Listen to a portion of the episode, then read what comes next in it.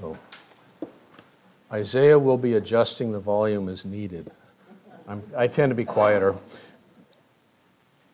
Those of you that are astute, astute observers will probably notice a change in how the lyrics were done. Uh, Megan's out of town for the month, and so I was doing it, and I, I'm experimenting a little bit just for fonts and contrasts, and we'll see how it works. Um, when Megan comes, you may be really, really happy to see Megan come back. I don't know. I like the landscapes, but I also think the words are most important thing up there. Um, and so we didn't want to mess that up. Early believers, early believers were called disciples, right? Remember in Matthew 28, don't look this up, 19 and 20, therefore go and make disciples. And you know, a true disciple is a pupil, a follower of a teacher, of Jesus in this case. Um, what are Christians called today? Are we disciples? It's part of that. Um, I heard the term a casual Christian. We have a lot of this going around. And um, easy believism has kind of plagued the church, the modern church, where people are taught, well, just, just say these words, repeat after me these words or maybe this prayer, and you're saved. You're going to heaven. Uh, don't worry about it. You got it. Um, very often, these churches kind of have an attitude of come as you are and stay as you are. Um, you know, and also, I've heard too, Look, don't, we get so hung up on doctrine and theology and all this stuff. Don't worry about doctrine and theology. As long as you love Jesus, you're golden. That's all that matters. Just got to love Jesus. And, you know, very often what this t- translates into is how close to the line can I dance and still be a Christian? Um, how close to the world can I live and still be saved and go to heaven? Sometimes we're just looking for just barely enough to get, it, to get into heaven, the casual Christian. And, um, you know, we need to think in terms of gaps, not lines, uh, separation that has to happen. Um, a lot of people are being deceived that they're going to heaven. It says, look, you just say these words, you're going to heaven. Didn't you get kind of a warm feeling when we all sang and, and uh, Praise Jesus. Well, then everything's fine. Um, you know, sincerely believing a wrong or a false gospel, it really means that you're just sincerely wrong. Um, you know, and we see this in other churches. Uh, my fear, you know, in a way, our responsibility is what about this church? You know, suppose, suppose the rapture occurred, occurred before I finished this morning, would this be an empty room? You know, we need to, to think about that. Let's pray first. Lord, I, I thank you so much for, for this church. Um, I thank you for the, the noise and the fellowship. I thank you for good friends and, and men that can be examples to me and, and encourage me. Uh, Lord, I want to lift up especially Dan and his family. I just thank you that they're able to get a, a rest together as a family. Um, and I, I just pray for a restoration and allow, and we just look forward to seeing them back here with us again, Lord. They are key to this church. Um, but this is your church. We ask these things in your name, amen. Scariest verse in the Bible, the scariest verse. There's several around here, but Matthew 7 21. Not everyone who says to me, Lord, Lord, will enter the kingdom of heaven, but he who does the will of my Father who is in heaven. Okay, so what is salvation? You just pray these words and you should be saved, right? This is what guys are saying, telling us. Um, genuine salvation is not about works. But once you've entered that portal it's followed by works. You know, there's this debate between faith and works and salvation by works and all this. Salvation is not by works. You are saved by Jesus Christ alone. There's nothing you can do. There's nothing, there's nothing you can do that's good enough for salvation. But um, this is a kind of a famous or well-known salvation verse, Ephesians 2, 8 and 9. For by grace you have been saved through faith, not of yourselves. It's the gift of God, not as a result of works, so that no one may boast. And my friend Roger reminds me of verse 10 after that. I lost it. There it is. For we are his workmanship created in Christ Jesus for good works, which God prepared beforehand that we should walk in them. So, what's missing here with people's salvation? One, one thing that's missing is repentance. So, what is repentance? Some say it's a change of mind that results in a change of action. Um, I'm going to read, in a moment, I'm going to read a bunch of verses that are right next to each other, so you'll be, uh, won't be fiddling around so much. But Acts 26 20, this is Paul preaching to King Agrippa and it's one of his last sermons. And he's describing what he's been doing all this time. And I'm jumping into uh, verse 20. But, but I kept declaring both to those in Damascus first, and also at Jerusalem, and then throughout all the region of Judea, even to the Gentiles. Listen to this. This is what he's preaching that they should repent and turn to God, performing deeds appropriate to repentance. There's some natural outcomes of true repentance. Um, Rogers NLT says, and prove that they have changed by the good things they do. There are good works we should be doing. Um, so, back to what does the Bible say about loving Jesus? Does the Bible say don't worry about doctrine or thing or theology or anything. Does the Bible say, oh, I just love Jesus and you've got a warm feeling in your heart, everything's fine? No. Let's look. Um, we're going to look at a bunch of verses in John 14 and 15. This is right after the Lord's Supper. Um, these are Jesus' final words before the crucifixion. And anytime you have, you're listening to somebody's final words, you listen because they're saying what's important. Um, Jesus in those, in those chapters talks about, well, I'm, I'm going to prepare a place for you. Don't worry about things. Well, you're going to be okay. He also talks about the Holy Spirit coming, the helper, the comforter. So he's doing all of these things to kind of give them last instructions. So let's look at what he says. John 14, 15. If you love me, you will keep my commandments. John 14, 21. He who has my commandments and keeps them is the one who loves me. And he who loves me will be loved by my Father, and I will love him and will disclose myself to him. I had memorized it where it said, and I will manifest myself to him. I will show myself to him. Um, John 15, 10. If you keep my commandments, you will, be, you will abide in my love, just as I have kept my Father's commandments and abide in his love. John 14, John 15, 14. Do you see a trend here? There's a pattern. Uh, just let it wash over you. This is, this is straight from the Bible. This isn't just, oh, I just love Jesus, you're fine. Um, John 15, 14. You are my friends if you do what I command you. Now, jumping to 1 John. By this we, oh, 1 John 2 3. By this we know that we have come to know him, if we keep his commandments. Wow, this keeps coming back, doesn't it? Uh, the verse I read earlier in Matthew 28 19 and 20 about go, for, it go therefore and make disciples of all the nations, baptizing them in the name of the Father and the Son and the Holy Spirit.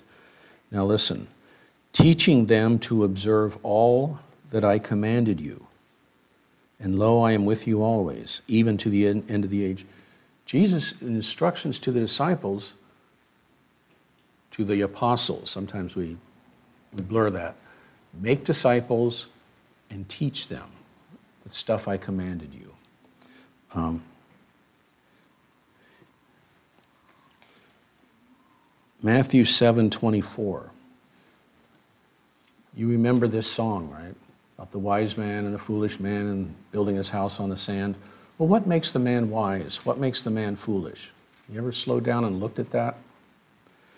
Matthew 7 24 says, Therefore, everyone who hears these words of mine and acts on them, he does them, may be compared to the wise man who built his house on the rock.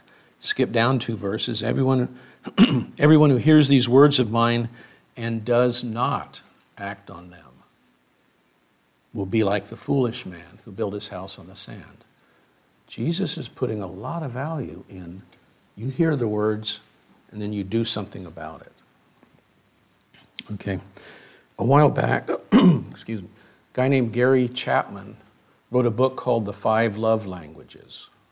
You know, it was real popular for a while, and you take a little test to see what your love language is and what your spouse's is, so that it's a um, it kind of addresses somebody's preferred way of receiving love and giving love. It just naturally comes out certain ways, and um, these are acts of service, receiving gifts, quality time, words of affirmation, and physical touch. You know, when you're aware of your loved one's love language, you can um, you can express your love and better show them how you love them.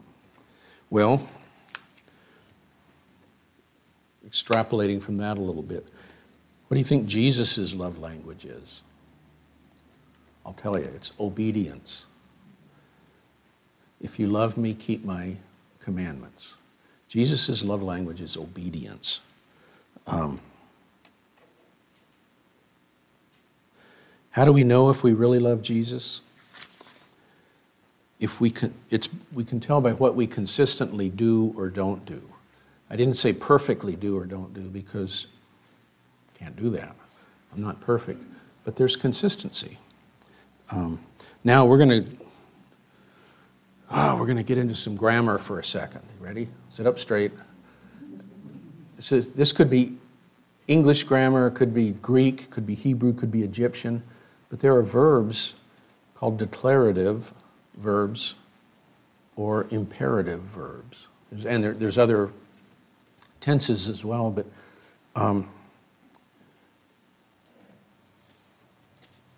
declarative is what you think. It declares something, it states something. Imperative means a command. This is a sheet of paper. Declarative. Okay, read it. That's imperative. That's what. So this is in the Bible all over too. And it, it helps to kind of open your eyes as you're reading and see it. What's being said here?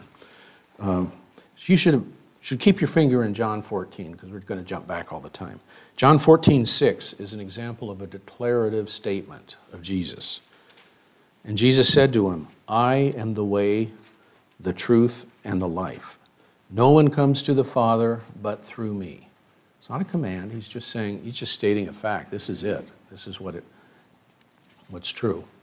Um, an imperative is a few verses past that, which you've heard a few times this morning. John 14, 15. If you love me, you will keep my commandments. So it's a, that is a, a command. Keep my commandments. Um, okay, okay. What are these commands? What, what are the commands of Christ? Are these the, these the laws of Moses? You know, someone said, oh, there's 613 or 14 laws of Moses that the Pharisees delineated. No. First of all, let me, I have to touch on the greatest commands. Remember, the Pharisees were trying to test him, and they say, Well, what's the greatest commandment? In Matthew 22 37 and on, it says, And he said to them, You shall love the Lord your God with all your heart, and with all your soul, and with all your mind. This is the great and foremost commandment. The second is like it you shall love your neighbor as yourself. Um, on these two commandments depend the whole law and prophets. Your translation, instead of descent, depend, might say hang or suspend. You can, if you can do these two, you, the rest fall into place. That's, these are the, the greatest commandments. But you know what? Jesus did say, keep my commandments. Okay, these, these two were in, in Scripture before. And so, what does he mean by keep my commandments? Keep my commands. Several people, several preachers and others, have put together a list of the commands of Christ from the New Testament, from the Gospels, that Jesus actually spoke. And um, Bill Gothard had 49, somebody else did 50, someone else 52, so you can study one a week. You know, it's not. It's not a hard one. I, some are going to find more commands. Some will dis, you know, say, well, this is repeated here, so that can't be two different commands. There, let's just say there's 50 commands of Christ. What are they? If you were to go through Scripture and uh, find them, most of these come from Matthew, from the Sermon on the Mount, and for your convenience, I have 50 of them right here, a whole stack of paper. So if you're interested, just come and grab one and look through it. Uh, they're all over the, well, you can find them in the internet. Except, be careful, because I, I can't find. I saw one list that started, the first one, the first command of Christ was to practice random acts of kindness.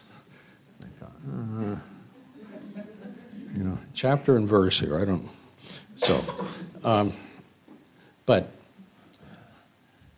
you know, Peter and Paul, John, James, others have commands in there. Are these less authoritative than Christ's commands? You should say no. All scripture is inspired and profitable for teaching, reproof, correction. So all scripture is, is equally valid. Um, but we're going to look at the commands of Christ. He's saying over and over again, keep my commandments. Um, so what we're going to do for just the next few minutes, I'm just I'm not going to do all 50. Relax, because this would take away time from Mitch's Sunday school afterwards. So we're going to do a few of them. I just want to look at a few and let you look at what would it look like if you're following commands of Christ. Um, first one. These are mostly in Matthew. So if you go to Matthew Matthew 5. You just have to jump down a few verses each time. You can follow. Matthew 5 16. Let your light shine before men in such a way that they may see your good works and glorify your Father which is in heaven. It's a command. So I could, I could paraphrase it a bit and say, If you love me, let your light shine before men in such a way that they may see your good works and glorify your Father which is in heaven. The intent is not that they can see you doing good stuff. You know, it's like I, I take the shopping cart back into the corral and I look around to make sure somebody's watching. Um, it's not always the case. Um, if you love Jesus, let your light shine before men in such a way that they may see your good works and glorify your Father which is in heaven. Second one. It's not the second, I'm skipping a bunch just so that we can be done in time for Sunday school. Be reconciled. Matthew 5 23, 24. And each of these apply to us. If you love God, you will be, if you love Jesus, you will be doing these. Therefore, if you are presenting your offering at the, at the altar, and there remember that your brother has something against you. Leave your offering there before the altar and go. First be reconciled to your brother, and then come and present your offering. And even if it's it's an immediacy there. You just take care of stuff. You're, if you're here worshiping and go, oh man, I, I did something to, you know, something to John here. He's, he's really not pleased with me right now. Deal with it. Take care of it. If you love Jesus, you take care of things like that. Um, another one, keep your word. Matthew 5 37. Uh, there's a big section before that. It's about keep making vows and vowing to the temple versus the and the gold, the gold in the temple and all that stuff. But the summary is, but let your statement be yes, yes, or no, no. Anything beyond these, this is of evil. Just be truthful. That's what he's saying. Um, the next one, go the second mile. We've heard this over and over again. We have an idea what go the second mile means, but a lot of people don't understand where that came from. In Jesus' day, Roman soldiers were allowed to conscript anybody and make them carry their pack for a mile. The Romans invented the milepost, you know, mile, mile, mile. So they could sit by the milepost, grab the next guy coming, hand them their pack, and that guy has to go. It doesn't matter which way they were going initially, they have to go a mile for that soldier. That's not fair. Well, what does Jesus say about that? Oh, you go a second mile. You know, that first mile, all you're doing is preventing punishment from the soldier. You know, you're just you're doing that because you're a sucker that he caught, you know, and you have to carry that. If you go that second mile and say, no, no, wait, wait, I'll, I'll go with you another mile. Now you're a friend. Now you have a message to tell him. He's going to listen. So it says, Whoever forces you to go one mile, go with him two. Give to him who asks of you, and do not turn away from him who wants to borrow from you. You give because it's a way of showing love to other people. So if you love Jesus, you go the second mile. Love your enemies, the next one, 544, Matthew 544. But I say to you, love your enemies and pray for those who persecute you. Have you ever prayed for somebody that's given you a lot of trouble? You know, whether it's a neighbor or a coworker or a boss. Pray that, what do you pray? You pray, Lord, that God would stomp them. You know, that's, that's our tendency. Pray that God would bless them. And if you pray this way, eventually it's kind of hard to be so angry with this guy, even if he's still a jerk. You know, it's pray that God would bless them. This is what we're commanded to do.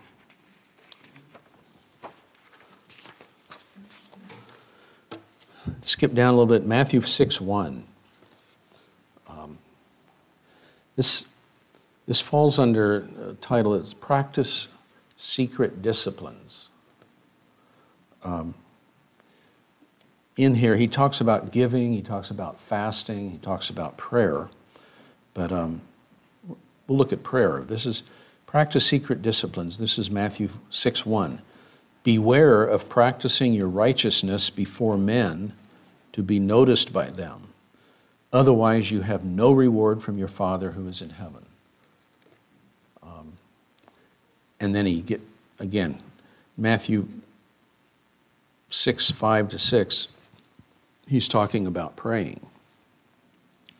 When you pray, you are not to be like the hypocrites, for they love to stand and pray in the synagogues and on the street corners so that they may be seen by men. Um, we had the privilege of going to Israel, and we saw, I mean, they weren't Pharisees, they were Hasidic Jews, but they would make a show of preparing and putting little phylacteries on and, and make a real show, and then they get up and they pray visibly. You know, one guy was on the airplane, sitting in front of the bulkhead seat, and was, you know, bobbing and praying. So he was very, very visible, so he could be seen by men. The Bible says, well, he's already got his reward. I'm not going to answer that he's already impressed a lot of people, maybe, or he thinks he has. Um, so don't stand in the synagogues and the street corners so they may be seen by you. Truly I say to you, they have their reward in full. But you, you that love Jesus, When you pray, go into your inner room, close your door, and pray that your Father who is in secret and your Father who sees what is done in secret will reward you. So, there's a way of secret disciplines that Christians should be doing. Okay, we have these casual Christians that, I don't know, well, I'm, I seem to be doing fine. What's the point? Um, they're missing the point. Next one uh, Matthew 19, 4 to 6. This is honor marriage. Honor marriage. And this is kind of relevant today, okay? If you love me, you will. This is a command. And he answered and said, Have you not read that he who created them from the beginning made them male and female? Is this an issue today? Yeah. He made them male and female. Um, and he said, For this reason, a man shall leave his father and his mother and be joined to his wife. And the two of them shall become one flesh. So they're no longer two, but one flesh. Therefore, what God has joined together, let no man separate. So if you love Jesus, you honor marriage. Okay? Uh, let's do, do a couple more. See, I could, I have a lot more to do. I'm not going to. Render, render unto Caesar. This is Matthew 22 20. Remember, they were trying to catch him on, okay, what about paying taxes to the Romans? You know, this is, this is awful to the, to the good Jews is to pay any taxes to Rome. They, did, they didn't want to. And they, they said, well, should you pay taxes? And he answered and said, have you, oops.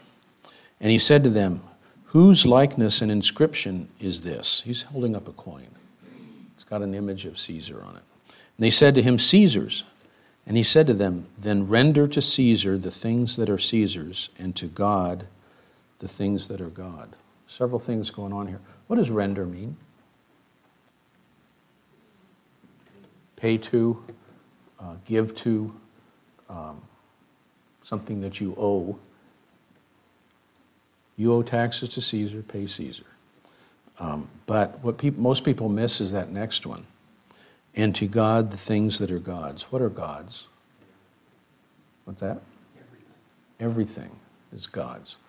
Um, you are God's. You've been paid. You've been bought with a price. So, if you love Jesus, you give back to God. You render to God what's His. Um, deny yourself. This is in Luke nine twenty three. Um,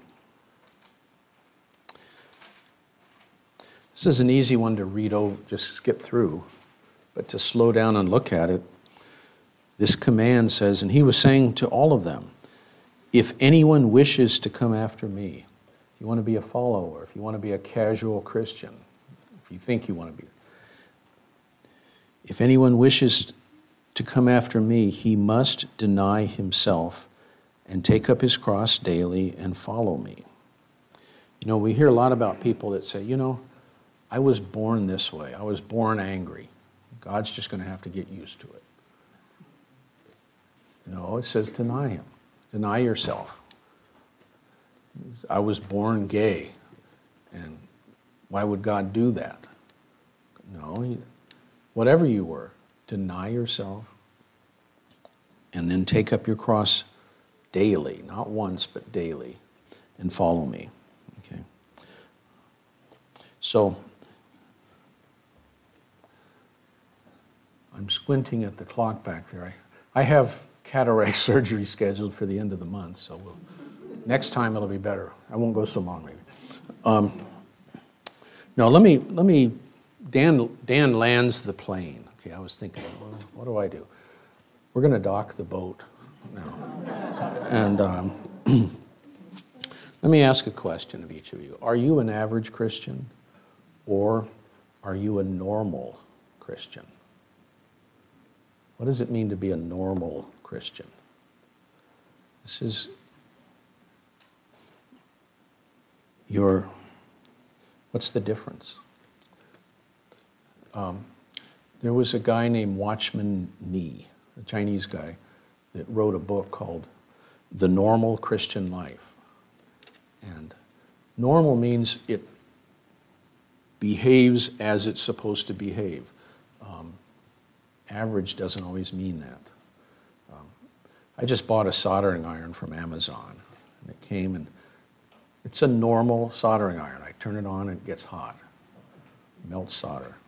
That's normal. It does what it was intended to do. As a Christian, are we doing what we're intended to do? Um, you know, so I'd say going forward, commit to love Jesus properly. Um, how do you love Jesus properly? Well, we've kind of been through this. Um, following his commands. And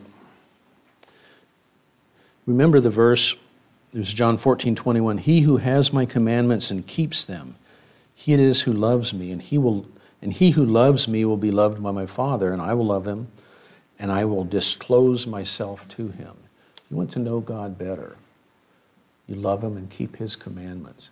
He will reveal himself to you. In the, in the Sunday school series, we're doing the attributes of God. And there's struggles. You know, it's just our brains are not big enough to understand omniscience right? or God's all powerfulness or God's eternity. Uh, our brains aren't big enough, but we struggle. You know, I used the analogy a week or two ago about we're going into this valley of boulders, and we all as a class get around this boulder and try and move it and push on it. Nothing happens, but we're a lot more familiar with this boulder now. And then next week we go to another boulder, and we're getting, gradually getting um, closer to who God is to a better, you know, as much as we can humanly understand it. It's, it's actually, it's been helpful to me. I've really enjoyed it. And uh, so, we want God to disclose himself to us. Um, and it's Jesus saying, I will love him and will disclose myself to him. I'll manifest, I'll show myself. You'll be able to see more clearly who I am. And I can't remember if it was for a Sunday school time or what it was, but I taught about this or mentioned this verse that St. Richard of Chichester wrote in 1200 uh, AD, AD 1200, long time ago. A monk wrote a poem, and it just kind of sat there and it worked its way into a couple of liturgies until somebody was writing a rock opera a Jesus rock opera in the 70s, and um, was put into a song called Day by Day. And it's, it just goes, Oh, dear Lord, three things I pray. I, I have this on a card, and every morning when I have my devotions, I'll read that first or pray that first. Um, dear Lord, three things I pray to see Thee more clearly, to love Thee more dearly, and to follow thee more nearly. So these, this is just a good summary of what we need to be doing, know, we need to be praying for. So when somebody says, or if you catch yourself saying, hey, all you got to do is love Jesus. No, no, no. That's not correct. Um, Jesus said, if you love me, keep my commandments. Okay. Let's pray. Lord, I